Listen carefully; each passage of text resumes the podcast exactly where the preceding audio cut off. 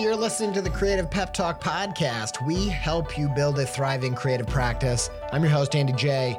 Pizza! Go to creativepeptalk.com slash newsletter and subscribe so you never miss an episode and you're able to link together daisy chain week after week of creative progress with the Creative Pep Talk Pep Help. Go Pep Help. Go to go, don't just stay. Listen to this. Here's the episode.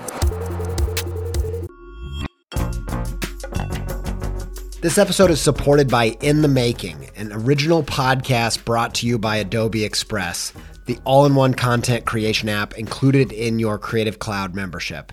If you are trying to boost the YouTube, TikTok, Reels content side of what you're doing, one episode of In the Making that I think will be super useful to you is their episode with Jon Youshaei. I think Jon's method for including his audience in the process is really inspiring. And if you want to hear about that and more about leveling up your game in the creator economy, just search In the Making in your podcast player to listen. Many thanks to In the Making and Adobe Express for their support.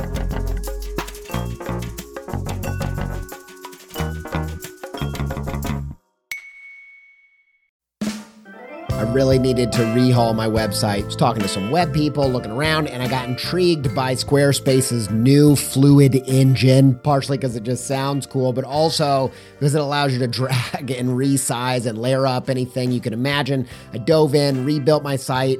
It's the most me site that I've ever had. I just absolutely love it. Launched it got such a great response. Some industry illustration and designy peers even reached out and was like, "Hey, who coded this thing, man?" I'm like, "Y'all, I did it by myself, no coding." With Squarespace's new Fluid engine, I told him like, "You should go check it out. You're going to be surprised with what you can do." And I built this thing before Squarespace reached out to sponsor the show, so I was like, "Boom, easy peasy." I was going to tell you about this new site anyway. Go check it out, AndyJPizza.com, if you want to see what I did with it. If you want to try it yourself, make a site that's totally you where you can build a portfolio, sell content and courses and all kinds of other stuff, head to squarespace.com for a free trial. And when you're ready to launch, save 10% off your first purchase of a website or domain with promo code PEPTALK, all one word, all uppercase.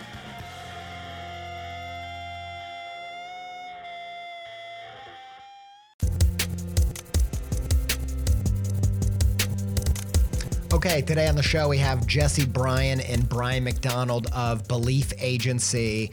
Uh, I, I, look, I'm going to cut to the chase. Every time I talk to these guys, I feel alive again. This is my passion, and this conversation did not disappoint. I was on cloud nine after 99, cloud 99 after this conversation. Uh, these people know so much about story, and story is a magic that you can add to any creative practice to to stand out. If you can tell a good story, people will listen to you, people will follow you, people will invest in what you do. And this episode is just packed full with juicy ideas on creative storytelling. You're going to love it. You're going to love these chaps. They have a podcast on our podcast network, our Co-Loop podcast network called You Are a Storyteller. Highly recommend it. It is just a master class of storytelling, and you can apply these principles to whatever. You know, I've thought about why don't musicians make their their song stories? Like use these principles to get that surprise but inevitable ending that is satisfying. Man, so much good stuff. I love, I love what these people do, and I love this conversation. Hope you do too. Here they are, Jesse Bryan and Brian McDonald.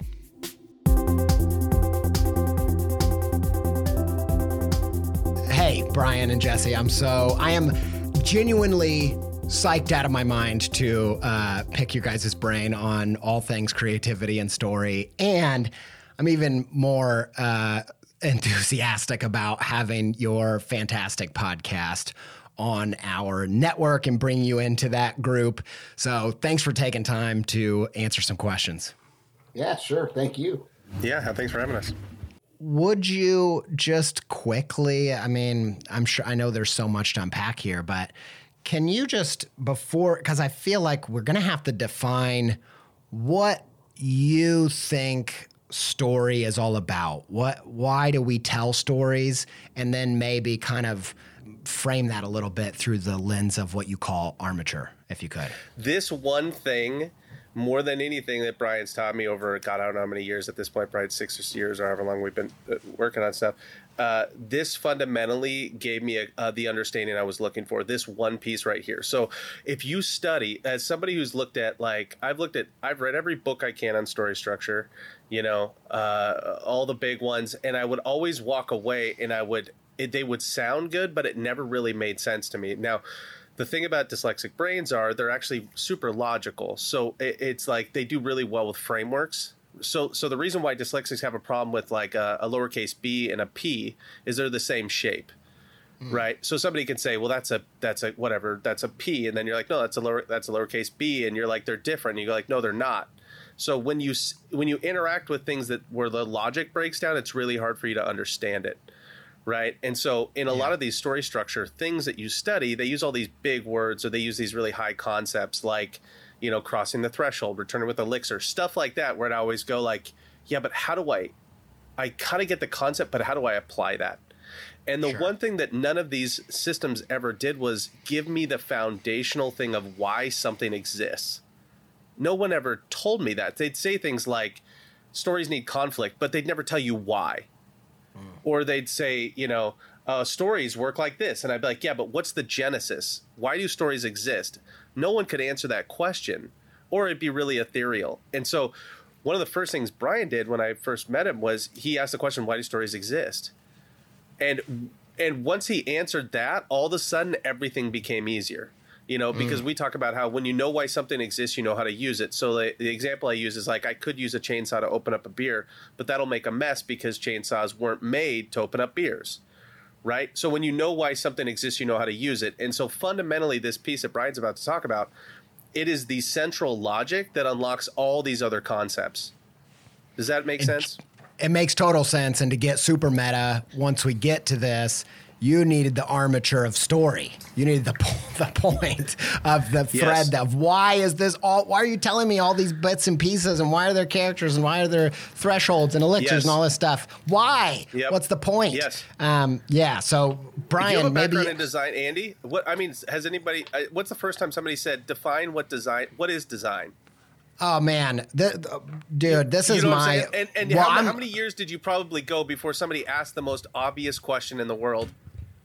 Right. I'm telling you right now, I'm a, I really consider myself an illustrator, and I would say even there's less philosophy, less less going there with illustration than there is in design, even. And I would say to, and and I've spent so much time defining that for myself.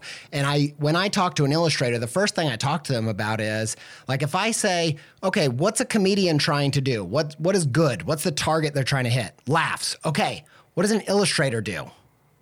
And it's like, hmm. I've never thought of that. That's yeah, a huge yeah, problem. Yeah. You don't know why. You don't know why we're doing this. And that that means you're never gonna you're if you hit the target, it's on accident. Yeah. That's a yes, problem. Exactly. Uh, you can never the difference is this when you understand and you can define and you truly have knowledge of something, you can be consistent without yes.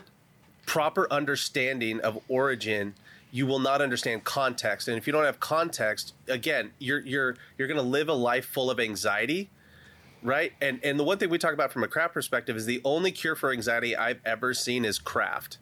Straight right. up and so craft yeah. means understanding. Define what it is that you do. Why do you do it?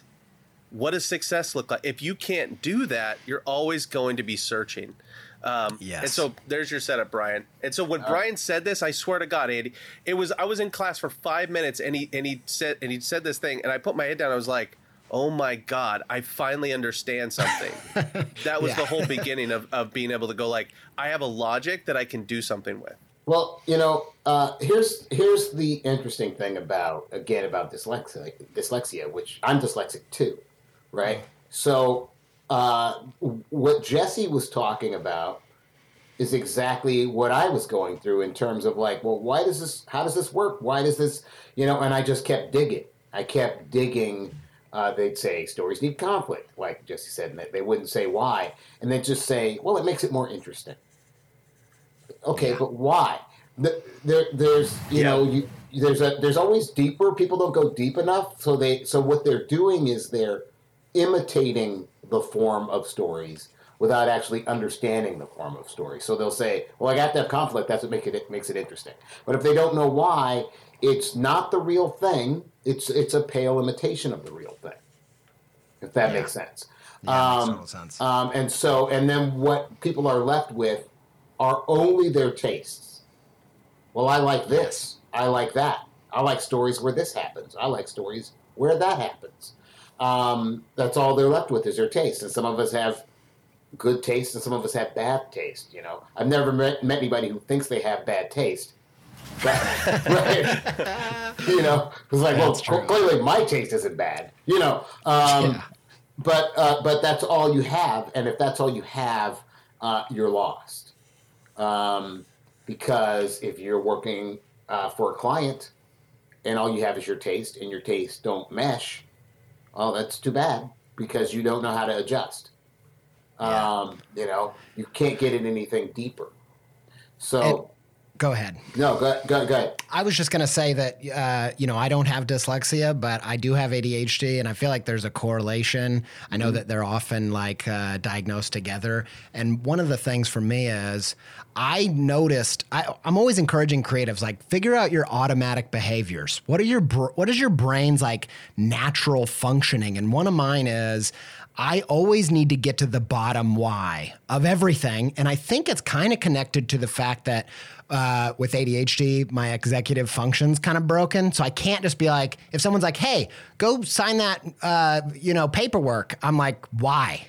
Not, not just because I can't do it because you said to do it. That does, my brain does not do that. I need to know how. Oh, I'm going to go to jail if I don't. All right, I'm still going to weigh it up because I like I I have to know that why. And so, why stories? What? Why do we tell them? Well, it's uh, the the now that yeah that took me a, a while to figure out. But when you look at stories and you look at how they have to have conflict and that's what makes them interesting and and in and the news they would say if it bleeds it leads right? So that's conflict right they, they never report the good news. It's like because good news isn't is inherently not interesting. Well why is that? Well you when you talk about stories or think about stories and think about storytelling one of the traps uh, this just happened to me recently actually when i mentioned being a storyteller you say you're a storyteller and people will automatically um, put it in a category so when you say storyteller uh, what they do is they put it in the category of being for children that kind of a storyteller um, or they put it in a tribal setting, right? Oh, storytelling. Um, Yeah. Um, I remember I was talking about, I think working with some Native American people or something, and they're like, "Oh, they really know story," and you know, it's like, "Oh no, they they ritualize it differently." Um, but everybody knows story. It's just some people are aware of it, and other people aren't aware of how we use it, how we use them. Yeah. And how we use them is to pass on survival information.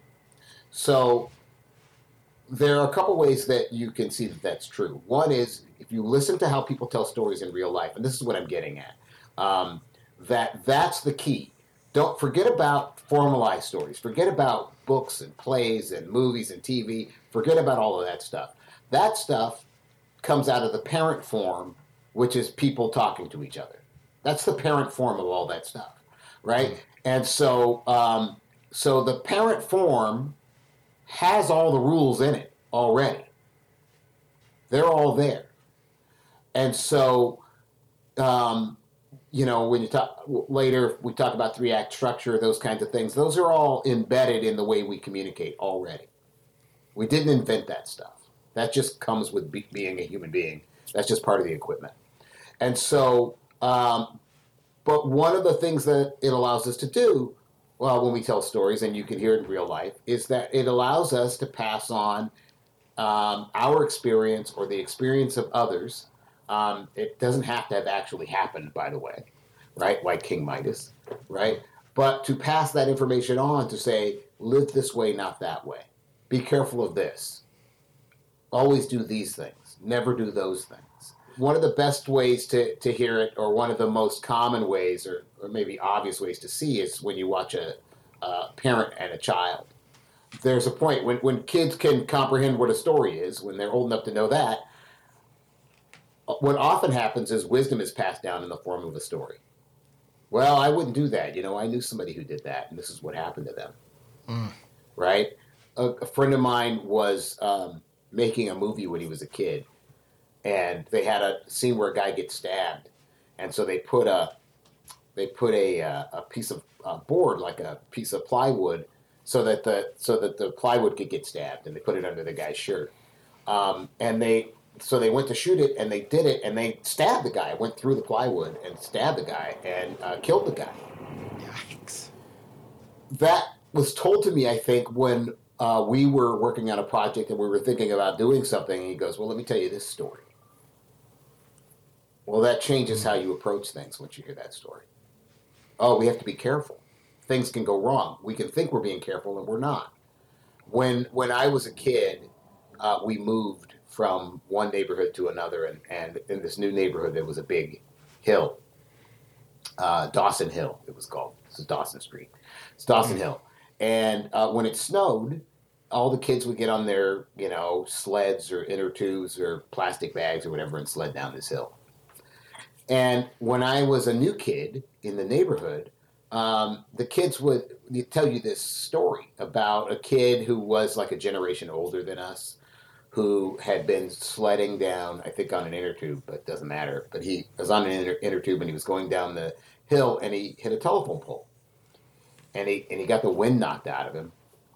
And everybody gathered around, Are you okay? Are you okay? And he's like, No, I'm fine, I'm fine, I'm okay. And he you know, caught his breath and said he was okay. But after a while, said he wasn't feeling well, and he went home and he went to sleep, and he never woke up because he had broken a rib and he had punctured an organ and he was bleeding inside and didn't know it, which is why he got tired, which is why he wasn't feeling well. And kids tell that story because they think they're just telling a, you know, that's crazy story that the kids tell, and you know, but what they're really telling you to do is be careful. Hey, be careful when you're going down this hill, be careful. You get hurt. And if you do get hurt, make sure you get checked out because you may be more hurt than you know. That's survival information. You can't hear that story and sled down that hill without thinking about it. So if you if you look in the natural world and see how people use stories, it becomes clear to you that it's about survival. Um, a lot of times when you say survival, people will automatically go to um, physical survival, but that's it, it can be social survival. Don't be a jerk. You know, uh, it can mm. be um, uh, emotional or spiritual survival. Uh, 12 step programs uh, use that. Um, it can be all kinds of uh, survival, cultural survival. Uh, this is why we do things the way we do. This is what we came, you know, cultural survival. So there's all kinds of survival, but in the end, that's why we do it. Um, and other proof that that's true is is the idea of Deus ex machina. So yeah. Deus ex machina is uh, it means uh, God from the machine, or God from the box, or God from the machine. And and in in Greek drama, they used to get the character, the hero, in a you know in a in a bind, and at the end of it, they would Apollo or somebody would come down and and save the day. And they found out that that was dissatisfying, and so after a while, nobody does that. And it's a bad thing if you have a Deus ex machina end it because it came out of nowhere. Well, why? What's why is it unsatisfying? It could be interesting, it could be spectacular, it could be all these things, but why why doesn't it work? It doesn't work because there's no survival information in Apollo coming down and helping you out. Hmm. Right? And so it, we are going to the story for survival information. We don't get it, we'll feel cheated. Yeah. Yeah, I I I love this and you know, my next question actually is to address the people that would push back. I just want it to be known. I do not push back. I 100% subscribe to that idea. I just want you to I just want you to know I'm on your team with that because mm-hmm. actually, you know, my next question um, uh, is well, I'll just set it up this way. The quote at the start of your book, Invisible Ink, is my, one of my all-time favorite quotes. I'd never seen it before. This idea of that there is no art which does not conceal a still greater art. Um, Percival Wilde, and I found That- that. uh, by the way, I Yeah, found that ahead. quote in a Percival Wilde book. I didn't know who Percival Wilde was. I just happened to buy his book at this this bookstore was going out of business, and uh, I don't know if that was just buried in a book written in 1923. I don't know how many people have. Like I may have brought that quote Man. to light. So so. Well, yeah, because I'd never seen it, and to, to the the truth is, it so perfectly defines what I love about creativity. It's the reason I want to make creative work. It's the way I kind of think about that is like the science of the magic. Like people Right. perceive it as magic, but the artist has to perceive it as a different. There's right. another layer that's some kind of craft or science. That's once you once you start get scratching into that now that's like i had it wasn't until like 10 years into my creative journey that i i stumbled upon that those things and then then that's when i was like all of a sudden i'm not creating to be cool or to get you know uh, of affirmation or whatever i'm creating because i want to be practicing the craft like i, I Yeah. want to know how to do this and then it's just fun in and of itself Okay, I'm going to give you an example of this using Yeah. Jurassic using Jurassic Park. So um, my mentor was a guy is is a guy uh, named Bruce Walters. Uh, still very close uh, friends. He uh, took me in and and taught me film and motion graphics when I was uh, about 13 years old. And um, later he he worked at ILM. Um, worked on Back to the Future and a bunch of that era of ILM. He was there, and um, so he told me that when they were making Jurassic Park, uh, you know that Phil Tippett, who was a stop motion animator, uh, they were going to do it all in stop motion, and then CGI. They were working on CGI, and it got good enough that they thought, well, we can. I think we can do the dinosaurs this way, and then Phil Tippett didn't have a job anymore, really. I mean, he, he did. He, he consulted and all of that, but he but essentially it's like, well, no more stop motion. That's over, and that pretty much killed stop motion animation, which had been around for the since the beginning of film until Jurassic Park. But they were doing these uh, dinosaurs. Uh, they were doing the T Rex, uh, and they couldn't make it look good. They couldn't, no matter what they did, they couldn't make it look good. Uh, Bruce said it, it always looked cartoony. It never looked right, even though it was CG and it had all the cool stuff. They could make never make it look right. And and they had Phil Tippett look at it, and he looked at it, and he had been animating stop motion all his life, and he had been observing animals and how they behave and how they move and all of that to recreate it. So now this is a this is about transcending the technology. This is about knowing something. This is the art beneath the art. What he said is the reason it doesn't look right is because it's not moving like a predator. The way predators move is that everything you'll you'll see it with cats even. Uh, you'll see it with lions and tigers where their head stays completely still and their body moves. Their eyes are locked. They're forward and they're locked, and their whole body can move, and that head would stay completely still. And once they started animating the T Rex that way, it looked real. And that's the yeah that's crazy and that that's so perfect that's a, such a perfect example of the idea of invisible ink which is we when we see it moving the wrong way we don't know what's wrong we just know it's wrong and nobody watches Jurassic Park that you know very few people know why it feels right but they know it feels right mm-hmm. Yep. I, I, what I would think about too, Andy, is like craft at its highest level is perceived as magic. Like Derek was just on the show and Brian, they talked about that, right? And what it's like you ever seen an amazing concert and you're like, oh my God, it was magic. Or you walked into Cars Land for the first time, or you know, you sit in a Tesla and it's so well designed, you're like, this feels like Matt. If you're if you're operating at that level, it feels like nothing yeah like that's when you know it's good. On the survival front, the funny thing is once you start understanding that stories exist to impart survival information, then all of a sudden I go, fantastic. Look around your home. Every one of those quotes on the wall, that's survival information. You ever walked in somebody's Yeah. house and they have a quote, you know, um, like Yes. a family quote or whatever? What are the what are all the quotes that you're re- retweeting all day long? Like, wh- why'd you like that that that quote at the beginning of Brian's book? Why? Because that single sentence right it's like that's something your brain goes i need to hold on to that because that's that's how i feel about creativity it reveals another it's like you're grabbing all that stuff all the time and you always need to ask the question why are you grabbing that why'd you hang up that quote on the wall why do you have that jim henson quote hanging above your desk andy i don't know whatever it is yeah. once you start going oh because it's survival information and i'm collecting it because this is what's going to help me you know survive emotionally physically spiritually mentally that whole piece then you start to go like, oh, got it. Okay, now there's a logic. This starts to make sense.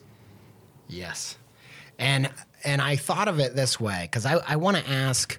Um, why, why people reject why artists reject this idea why do they uh, you know i was thinking about how there's there's musicians that play you know they're plucking the guitar strings and then the real musicians are plucking the heartstrings they they're playing the human brain, right? Mm-hmm. They're doing they're they know how to to do the magic inside of you, not just play, not just a skill. Mm-hmm. And and I whenever I the question I have is, and we can camp out here for a while.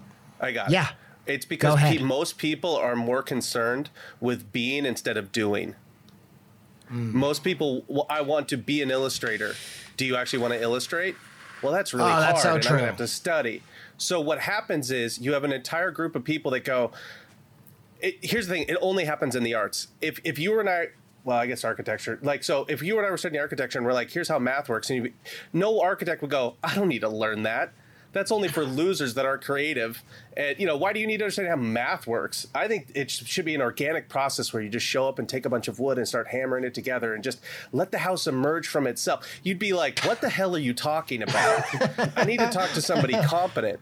The funny thing, the people that push back, it's the same thing if I said, uh, uh "Andy, why do we need why do human beings need to eat food?" And if you're like, well, I think that sometimes it's because humans like things that taste good. I'm like, no, no, no. I didn't say could food taste good. I said, why do we eat it? Well, we eat it because food is how we repair our bodies. Sometimes it might also taste good. Sometimes it also might be fun to do with other people. But that's fundamentally right. And so when it comes to these really simple answers, almost always the people that reject them are the ones that want to stay in the the um, this fog of non-understanding because they think it makes them more creative or it makes them more like uh, genuine, right? Like, yeah. I, and the truth is, it's you're avoiding actually learning how something works because you're not going to like the answer, and the answer is going to be you're going to have to keep studying and keep learning, right? Um, and yeah. so at least at least for me, that's where it usually goes. Is you know, there's a lot of people that like to philosophize about bullshit all day long. Mm-hmm. You know who listened mm-hmm. to our mm-hmm. program? Like I can tell you the funny thing, Brian and I did not anticipate this at all. When we first started recording this podcast, it, a and first and foremost, it was because Brian and I were having these conversations all day long. I'm always asking him questions, and it was like, well, let's record this, right? Yeah. Uh, and B, it was for the other people at the agency that weren't that were you know busy while we were bullshitting about stories all day long. What we found out is that new storytellers don't listen to our podcast. It's all professionals. And and why? Because they actually have deadlines. And so the people the people that are interested in the kind of stuff that brian talks about are the ones that have a deadline tomorrow and don't have time to bullshit and philosophize. They're like if i can't finish this article if i don't get land this pitch if i don't get this next my show picked up i'm not going to pay rent. Those are the people that want to understand how this actually works the people that want to sit yeah. around at starbucks and you know knock out the 60th draft of the awful tv show you know, in between shifts or something, they don't actually want to know how it works. And, and so I'm just saying, like, that's something that we've we found to be really interesting is is it's almost like story structure is like handing somebody a sharp stick and they're looking at it going like I don't need a sharp stick. Now when you have somebody who's hungry, you go listen, use this sharp here's a sharp stick. Here's how to catch a fish with it. Somebody who's hungry mm-hmm. goes, "Give me that sharp stick cuz I'm starving and I need I need to figure this out." Right? Um, and that's yeah. really comes down to like that that's the difference with with truly wanting to understand this stuff is are, are what's the goal is the goal to be able to do great work or is the goal to be perceived as artistic or creative whatever that means yeah because once is... you understand it's about survival information that means your whole job is helping people genuinely helping people make it. I mean, you do this every day with the stuff you do, Andy. It's like all these people that are, you know, stuck creatives or discouraged or whatever, and you show up and you're like, hey, here's some survival information. right? It's going to be hard. Yeah. We're going to keep going, and you're doing that, and you're you're you're trying to put. We always talk about how stories are either medicine or poison. Once you realize that stories are about survival information, and you're genuinely trying to put survival information out there, when you speak, when you make art, when you do that, right? You're uh, um, that that's that's the job is to make medicine right? Um, and yeah. it helps you understand like boy this is such a cool job. We get to actually go out there and help people make it another day. Versus if you don't have that framework you think well my job as a storyteller is to pontificate and talk about all the cool stuff i always wanted to see in the story. I've never seen somebody do a story upside down backwards running at half time and you're like okay is, is that the reason why you should make a movie? Is to try something nobody's ever done, or is the point of making a movie to actually communicate something and touch people? Does that make sense? It reorients yeah. your whole art.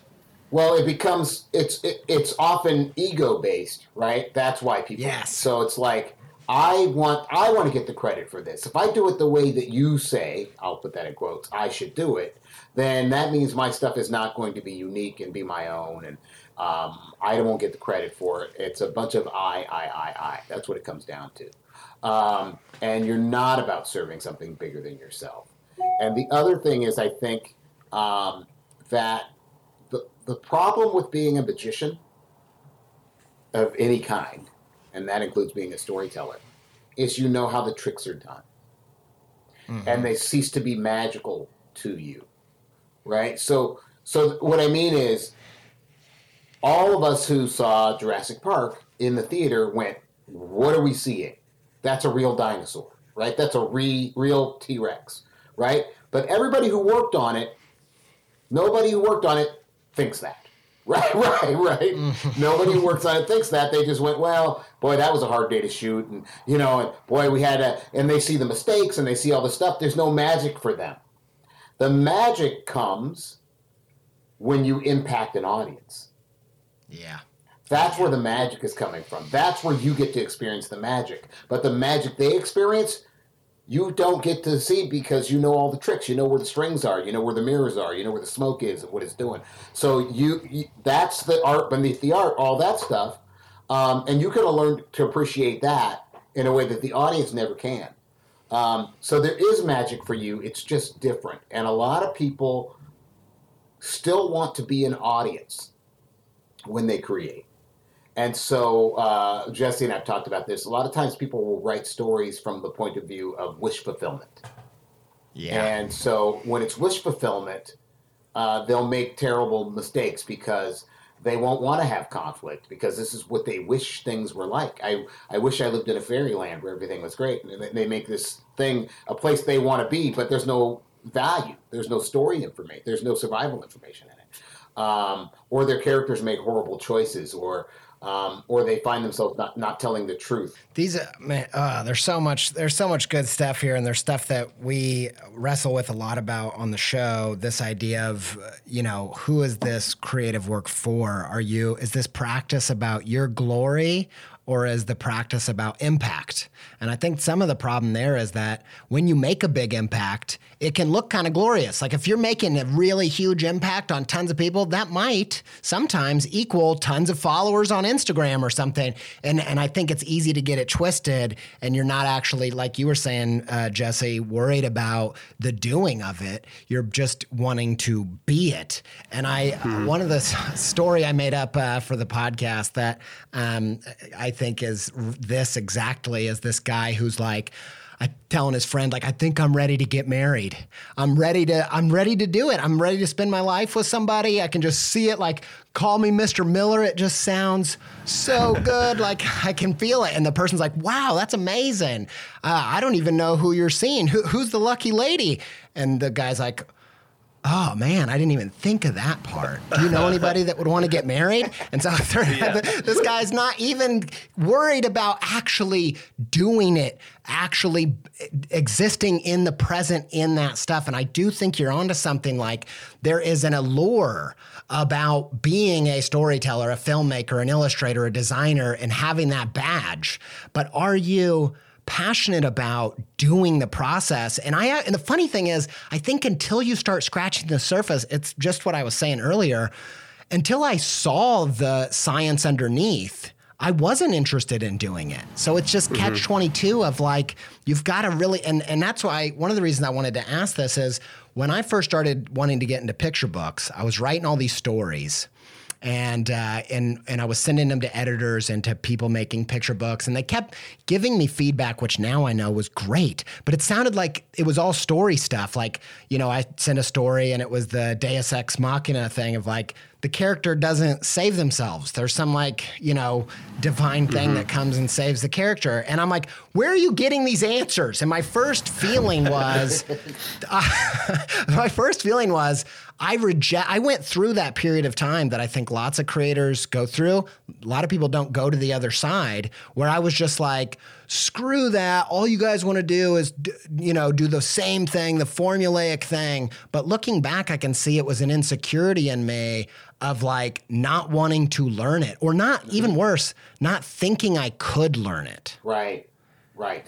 And then well, eventually, the way I that you hold the it. pencil is yeah. what makes it interesting so it's it's like remember it's like it's what it's it's if you accept structure right. as that's the pencil it's like okay cool what are you going to do with it andy because it's going to yes, be different than exactly. what jesse's going to do with it don't be worrying about making a pencil be worried about what you're going to do with the tool right story structure it, remember everything like this is one of the most helpful things was realizing every brian told me this the first first day of class he, he said uh, he said like hey uh, don't assume everything i'm saying is lying Go home tonight, and if you can't observe everything I'm telling you right now in just a normal conversation, then don't listen to me. Right? Like all the yeah. stuff you're talking about, like the Deus Ex Machina stuff. You want to know why it doesn't work? Because if try it in a real conversation, and then my boss right. came in and he said, I'm going to fire you. And just then Zeus showed up. And you'd be like, wait, what? Wait, Andy, what are you talking about? You just jumped the shark. It's like yeah. Oh, sorry. Did that feel weird? Yeah. I mean, you were setting up this whole thing about how your boss was going to fire you, and all of a sudden Zeus came in. It wouldn't work. So yeah. once you understand that these are just observations of how things are, and the more that you understand how nature works, the more you can figure out how to contribute. And because ultimately, like I remember, I was asking Brian, I was asking you about painting that one time, and you said that there's a difference between meditating and communicating. So like you might do art as a way of like a meditation. Perfect what we're yeah. talking about is when you're trying to communicate. Yeah. So all of a sudden I go, Andy, is this book you're doing just for you and is it a meditation? Okay, that's art. You're like, no, no, no, I want kids to read it and I want them to realize that they're more powerful than they think. I'm like, oh, now we're communicating. Well, shit, man. It sounds like the whole thing of like you're more powerful than you think. You know, why don't you try to line everything up with that idea? That way, the, the, the kids that are reading this book will be able to really walk away with that survival information and you're like, oh, okay. And all of a sudden, boom, you start solving the problems. And the coolest thing is the way that Andy solves that problem is what's going to make it awesome. So it's by yes. understanding structure, it is not giving up you. It is simply it is simply acknowledging the way the universe works, and within that, making something unique uh, within the, that structure that unique to Andy. Does that make sense? Yeah. You're not giving yeah, up anything. It, You're just sharpening. Yes, exactly. It's not telling you what to say. Right. It's telling you how to say it in a way that it'll actually be heard. Right. And that yes. will you yeah, what were you going to say, Brian? Well, I'm, now I'm rethinking what I was going to say. Okay. Uh, because what I was going to say was speaking to something that was we were talking about earlier, but I think it's a story worth hearing. So, yeah, let's go back to that because yeah, go ahead. Okay, so uh, now I don't know what sparked it, but I, it'll all make sense. So I have a friend who works in an animation studio. And he, along with another friend, kind of run the internship program for story artists coming in. And what he said is, you look at their portfolios and they and they look and they look good, and you know they select the people, and then he said the first part of the of the internship, uh, they have them uh, draw like on uh, you know using a pencil and paper, and he's like, they get so angry that we're making them do that. And they're all they're like, we're never going to use this. This is stupid. You know, why can't I use my you know my tablet and blah blah blah on and on and on. Um, and then he said the other thing you find out is that they can't really draw. They have no draftsmanship skills. so they've been able to hide. And their pushback is, I can't hide. I can't draw, and now I can't hide it. Mm. Um, and and that's really interesting to me. And but what he said is by the end of it, they're all about it. They're all. But the idea that they they're not going to use this. Um, well, if you can't draw, and this helps you learn how to draw, you will use it, right? You know, mm-hmm. you will use it. Yeah. Like the more you know about your craft, the more you have available to you to use. Yep. Yeah, you'll And never it- use it yeah, yeah. if you're not going to learn it. You'll never use it, right? Yeah, But I- the, the goal is not to learn a magic trick, which is the tablet thing. The goal is to learn how magic works. Like like Yes. most people, they found a magic trick. I use these layers in this way on this tablet, and guess what? Everybody knows you're a one trick pony. Yeah. Mm-hmm. Like like I could tell you, you know what's awesome about Ryan Clark, right? Our buddy. Ryan can do Yeah. any style. You know how hard that is? You know how hard Oh, that is? crazy. the dude's insane. It's and Yeah, so it's just like most people. It's like I went to Comic Con one time with Brian, and he walked around and he pointed. This person stopped. This illustrator. This this person stopped. See how they always hide the hands? And I was like, oh, crazy. The hands are always in the pocket or whatever. He's like, yeah, that's right. They stopped with hands because it was too hard. See this person? They stopped with this, and they stopped with this. And most people they get good enough to get people to say they're good, but they don't actually love it enough to figure out more than just a couple of magic tricks. And boy, Yeah. but the people like the Paul Rands or the Milt Kahls or whoever your list is, Paddy Chayefsky's, who actually figure out how magic works, their work not only lasts, but it transcends everybody else's work. It's just hard. Yeah, I um I remember going to I, I've talked about this I think on other podcasts, but I I I remember going to the Comic Con in San Diego years ago. Uh, the first year I went was '86, and um, you- people would have their portfolios, you know, to show professionals or to show editors, and they'd show like they'd go to their favorite artist and they'd say, "Look at these amazing pages that I did," and that's all they wanted was somebody to say, "You're great, you're hired," you know. Um, Yeah. but they would say, "Well, your look, your anatomy is off. You, you don't know anatomy," and they would say nine and a half times out of ten, they would say, "Well, that's my style. That's my style." And the, the pro, I, I don't know how many times I heard this. I heard it a bunch of times. They'd say, "It's not your style. You you don't actually know anatomy." And the reason I know it's not your style is because over here in this panel, the arm is too short. Over here, it's too long. Right? It's not your style. Yeah. It's not consistent. You have you don't have the underlying skills that you need. Um, and with writing, it's easier to hide that because not a lot of people know how to evaluate that work. So with writing, it's different because people also don't know the anatomy of a story, um, and they are off, and they will say it's their style, uh, but it's because they don't want to learn their anatomy. Essentially, it's the same thing. Uh, story has an anatomy too.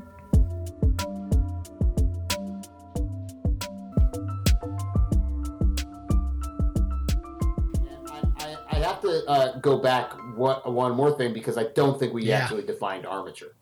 I think we Yes, went off on a right, tangent that is true. and never defined Well, it. I did, what I was thinking was, and I want you to do that, but I took a note because I it was go, there was so much interesting stuff going. I took a note that said define armature in the intro. Um, but uh, but and I probably do that to a degree. But I'd love to hear you define it, Brian. Um, so uh, the, the this I'll tell you how I how I figured it out. So one of the things is I you know I was a big Twilight Zone fan, the original Twilight Zone, and um, I really studied those and how they worked. And a lot of people uh, think of them as uh, having a twist ending, which is basically not true um, because it's not a twist; it's inevitable. The ending. Yes, Um, right. Right. They're not a twist. It's King Midas. It's not a twist. It's just a good story. Yeah. it's just a good story. yeah. And so, uh, but, but, uh, and somebody told me, you know, and you read about theme all the time, like, oh, your story has to have a theme, and you know, you read about theme, and and it's one of those things, like Jesse was talking about. Nobody can quite define it. Nobody's really good at telling you what it is, but you're supposed to have one, and you know, it just seems, um, it seems very complicated. Um, and it, it's also a backwards way to describe how you make a story, but that's another thing, and I'll get into it in a second. So, but you always hear, oh, a story needs to have a theme. You need to have a theme for your story. So it's like, yeah, I got these dinosaurs running around, but I need a theme. You know, that's usually how people try to do it. I couldn't figure it out, but one time uh, a friend of mine, we were writing together, and he, or no, he was asking me to help him with something. This was years and years ago, and he said, "Well, you're really good with theme." And I'm like, "I am," because I, I had no idea that I was good at it. And so I, I, I kept trying to figure out what it is I was good at. I like I don't know what that is. I I it's almost like I ingested enough good work that I knew how to imitate it, but I didn't know exactly what was going on there. Yeah, it was an intuitive kind of thing without being able to you you got it, but you wouldn't be able to say what it was. Yeah, and I and I and I couldn't be consistent with it, right? So, um, I, I mean, I, I, it's weird. I, I understood it, but I didn't know I understood it. But um, mm. because I didn't know I understood it, I, I could be inconsistent. So anyway, um, so I kept looking at what what makes a story work, and I remember when I saw Jaws. Now I'm an old man, so I Jaws came out when I was a kid. Came out when I was ten, and uh, so I couldn't see Jaws when I was ten. My mom's like, "You're not going to see Jaws," and I, I can't explain to you what Jaws was at that time, but it was like the biggest thing in the world that everybody. I mean, we didn't have the term FOMO, but it was serious FOMO because Jaws was everywhere, and uh, I couldn't see it. Uh, I didn't see it until several years later when it came out on VHS. It it would occasionally come on TV, but I didn't want to see it all cut up and everything. I wanted to see Jaws, right? So it came out on VHS when I was a teenager, and I, I finally got to watch it, and I my mind was blown, um, because it wasn't uh, about a shark. Everybody was like, it's about the shark, and this guy's like, oh wait, but this guy was afraid of the water and at the end, he's not afraid of the water. So this was about him learning to get over his fear of the water. Oh, that's what stories, that's what they do. And I started looking through that prism. Uh, also, I some, read some stuff that Paddy Chayefsky, who's a was a great writer, screenwriter, would say, and he talked about that kind of thing too. And I was like, okay, that's that's the secret. Um, and so I started thinking about it, and then when I was working in Los Angeles in creature shops, now this is pre CGI, and I was working in creature shops and we were making, you know, zombies and monsters and stuff for movies. And and um, and I would watch these sculptors uh, work and they would make these uh, maquettes of whatever the creature was to show the producer or director or whatever like this is what the predator is going to look like or whatever and so I would I would watch them sculpt, and they're beautiful sculptures, but they they had to make an armature. You know, they're sculpted out of clay, and so they would have to make a skeleton, an armature, or the clay would collapse on itself within a, a couple of hours or a couple of days. It would collapse upon itself, so it, it couldn't support its own weight. So you needed to make a skeleton. And I started thinking about the point of your story as being the armature that you build on, and that's your point. What's the point? Uh, the point is, some things are more important than money. Okay, great. So now everything you create is around this idea. Everything that's not about that idea is extraneous. So you can see that in a story like King Midas. There's nothing in the you story. You have to prove it. Yes. You yeah, your story proves proof. it. Your story proves it. Yeah. And here's the thing, and this is why I say it's backwards when most people say a story needs a theme. So people have all these elements, they have all these cool things, and they go, okay, now I need a theme. That's completely backwards. Now you're retrofitting a theme in, right? So you start there and come out from there. A story doesn't need a theme. What a what what a story is is the expression of the theme. The way that a lot of these features happen is that you'll go into a room and you'll have artists that come in and they'll draw something and they'll draw like a, an awesome treehouse scene. And then they'll draw this awesome scene underwater and then they'll draw an awesome scene up in the clouds and they'll say brian literally this is what brian does for his job. Like they'll be like brian check out this awesome treehouse and check out this underwater scene and check out this cloud castle. So, hey, can you write a story that that uses all of these? And then Brian's like, well, but what? Are, I mean, what are you trying to say? And they'll be like, I don't know yet, man. But no matter what we say, we got to make sure it's got a sand castle and we got to make sure there's an underwater scene and make sure there's a rocket that has a dog on it. And then Brian's like, I don't know what you're talking about. What the hell is going on? That's how yeah. things actually happen. So when you go to the movies and you go, felt really disconnected, it's like, yeah, man, they're not working from a skeleton. Like when you were talking about anatomy, I think you and I both read the Da Vinci book around the same time, Brian, right? Where it talks about how he would literally like draw the skeleton and then do the layers on top and on top and on top and then you'd mm. see his paintings and you'd be like oh my god it's like yeah he started with the skeleton he literally started and then that's why everything hangs right does that make sense so Yeah. that skeleton that thing in the side it's all of a sudden you go take a movie like iron giant right? I mean, Brian's you're the one that pointed this out, right? Where you you go like, okay, the armature, the survival information is you are who you choose to be. Great. Okay, how do we prove that? Well, there's this giant robot, both uh, Hogarth and the robot. Like this is how he has to learn this, right? Yeah. And all of a sudden you go, okay, I think Brian, you were saying that Brad, he, he was like his his his unfortunately his his. I think it was his sister committed suicide. I think Is that so. correct? I think so. I think so. I don't want to say it's true for sure, but that's what I Yeah. heard. And he was like, I wonder if I wonder what if we made a movie about how if a gun decided not to, it didn't want to be a gun anymore. And you're like, okay, that's Iron Giant. The reason why Iron Giant lands is because it's about something. And the funny thing is, when you go look at the artwork people make, like I was at Comic Con one time with uh, uh, Brian. I think it was the time you and Andy, Andy were there, um, our friend Andy, and there was a poster somebody made of Iron Giant flying with the Superman crest, and underneath it said, "You are who you choose to be." And I'm like, "That's amazing." They instinctually grabbed the armature, Yeah, the that's point of the film, and put it underneath the image. It happens all the time. Yeah. And and what we do from a business perspective is I say it this doesn't just apply to your stories that you tell, this applies to your company. Your company needs to have an armature. It needs to know who you're who are you? What do you stand for? Where's the strength? Right? Now your job is to prove that. As a company, as a brand, as a storyteller, right? As a person. Does that make sense? And once you get that armature, what you get from an armature is hyper hyper focus. So, Yeah. okay, we're doing this children's book, Andy. If that's your armature, I know you really want to do the underwater scene, but does that actually does that actually support you are who you choose to be? No, I just thought it was cool. Great, let's cut it. Let's go back to that other scene because that other scene seems like it really helps illustrate what you're saying. Does that make sense? Now we're making decisions based off of something other than feeling Well, right? Instead yeah, of you going like, yeah, but I really like underwater movies. It's like, okay, but is that the right thing for the story?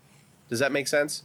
Yeah, totally. One of my favorite examples, and I, I've talked about this on our podcast. I've talked about it before, but it's one of my favorite examples of of because what what happens is people think they can't be creative um, under those circumstances, Right. right? Like I can't do what I want to do, and you're boxing me in. Don't box me in, man. You know, you're like they feel too boxed in, and they feel like they can't be creative. And and, and so one of my favorite examples of uh, unbelievably uh, creative um, expression of a theme is in Peter Pan. So Peter Pan um, is a, a, a boy who who doesn't want to grow up, right? So uh, what does growing up mean? Growing up means growing old eventually, and it eventually means dying, right?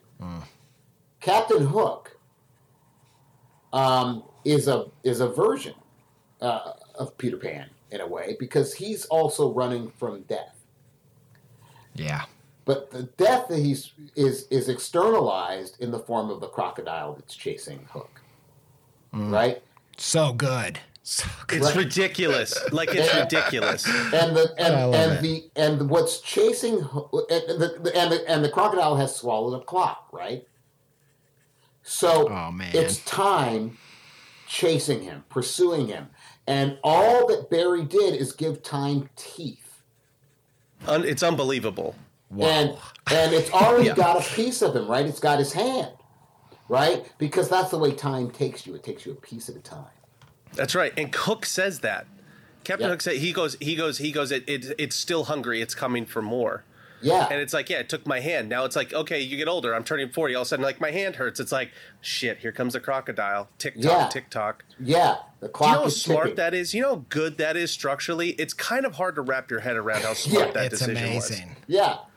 Yeah. and the It was invisibly- creativity yeah the the create and that that's the thing that boggles my mind when when i start introducing any invisible ink of any kind of practice to anybody it kind of boggles my mind Uh, I mean, I guess we've kind of explained a bunch of good reasons why people bucket this uh, way of approaching creativity.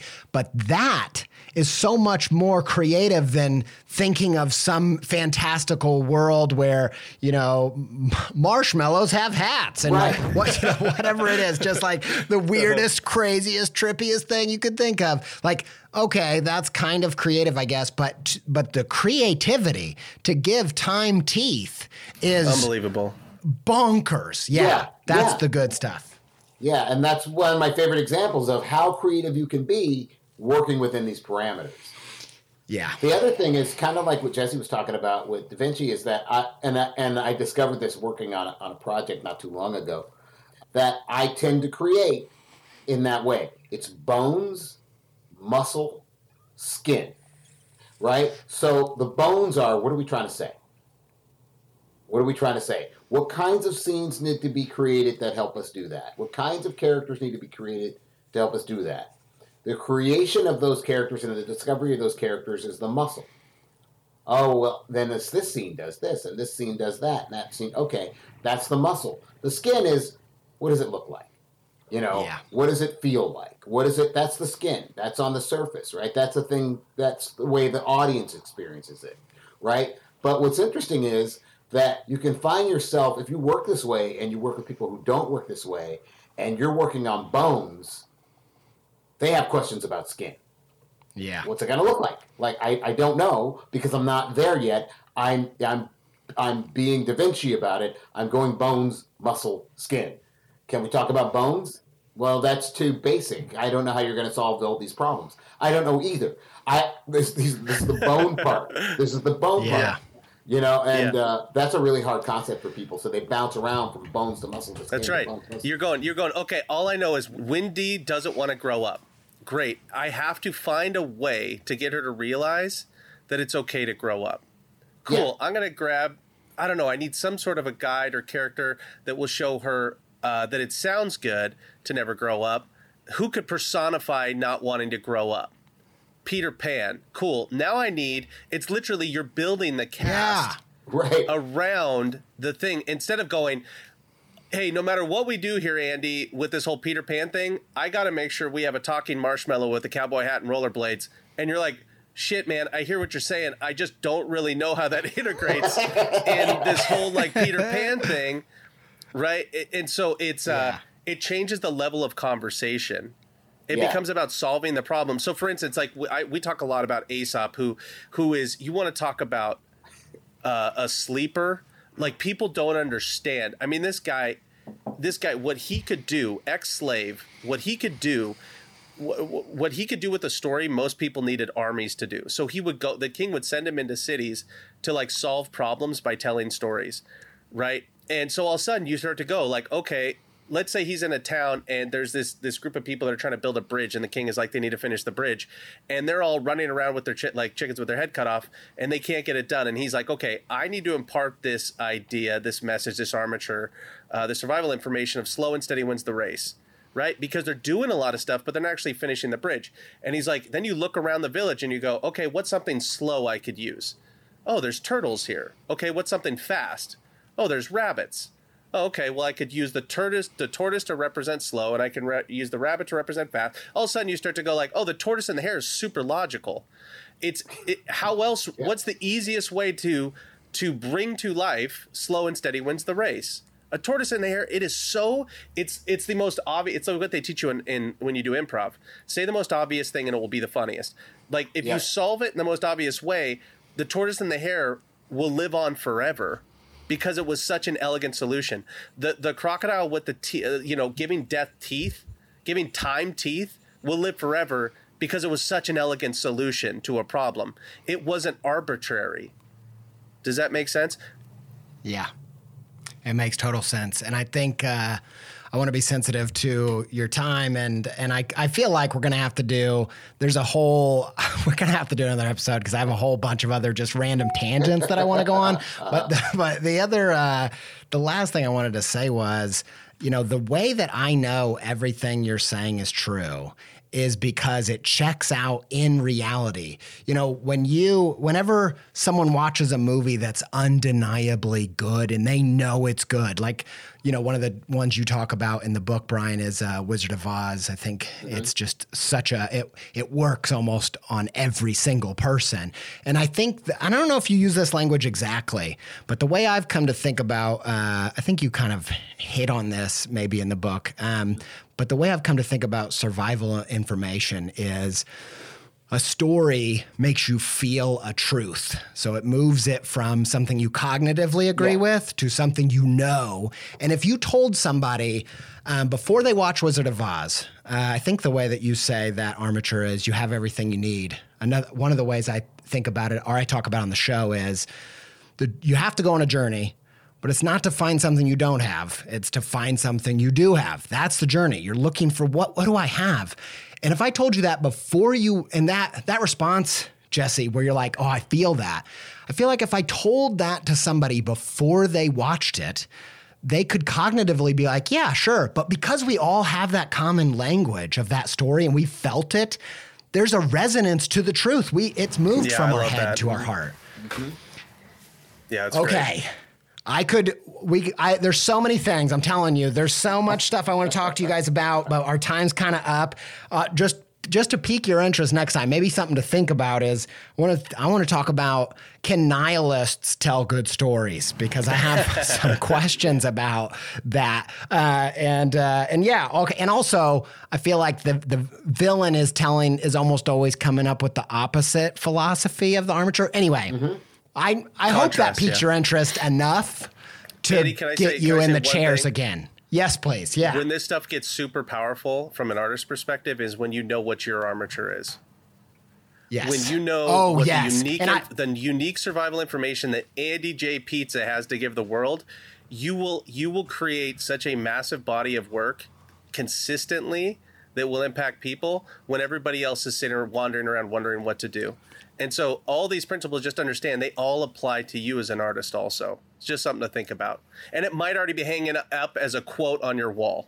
Yeah. Yeah, you're you're you're absolutely right. And I what I would love to do because that was a question that we were going to get to, but I kind of decided this episode can be kind of a convincing of f- why you need to find your invisible ink.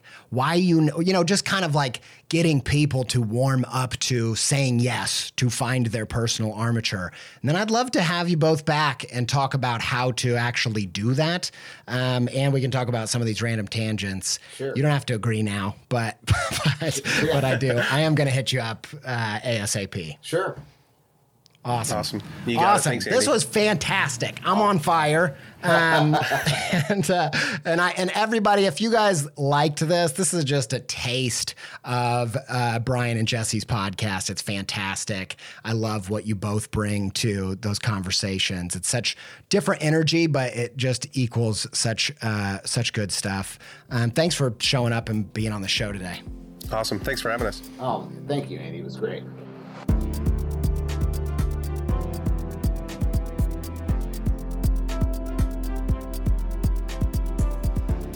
Okay. Thanks, Jesse, and thanks, Brian, for your time. I hope to have part two really soon. I got so many other questions to ask you. I hope you all loved it. I know you did because it's good stuff. Go check out their podcast. They're part of the Coloop Podcast Network. Go check it out. You are a storyteller wherever you get your podcasts. Um, great. There's there's interviews with Derek DelGaudio, who I'm a huge fan of. There's interviews with Paul Feig, the creator of Freaks and Geeks. There's a there's an interview with Frank Oz. Frank Oz, Miss Piggy, Yoda.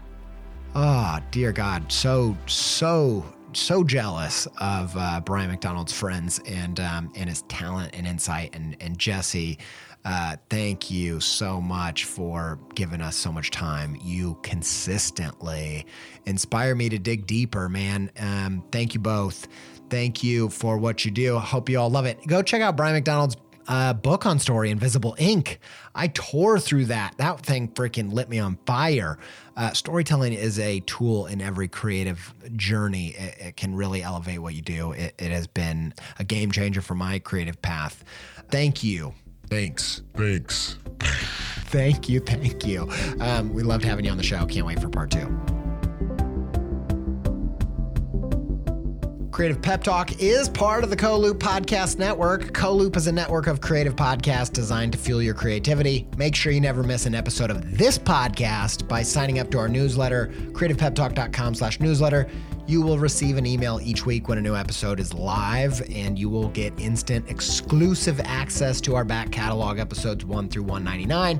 Thanks to Y for our theme music. Shout out to Alex Sugg for our Creative Pep Talk soundtrack. Thanks to Sophie Pizza and Ryan Appleton for content assistance. Massive thanks to Connor Jones for editing this episode so beautifully. And thanks to all of you for tuning in. Until we speak again, stay pepped up.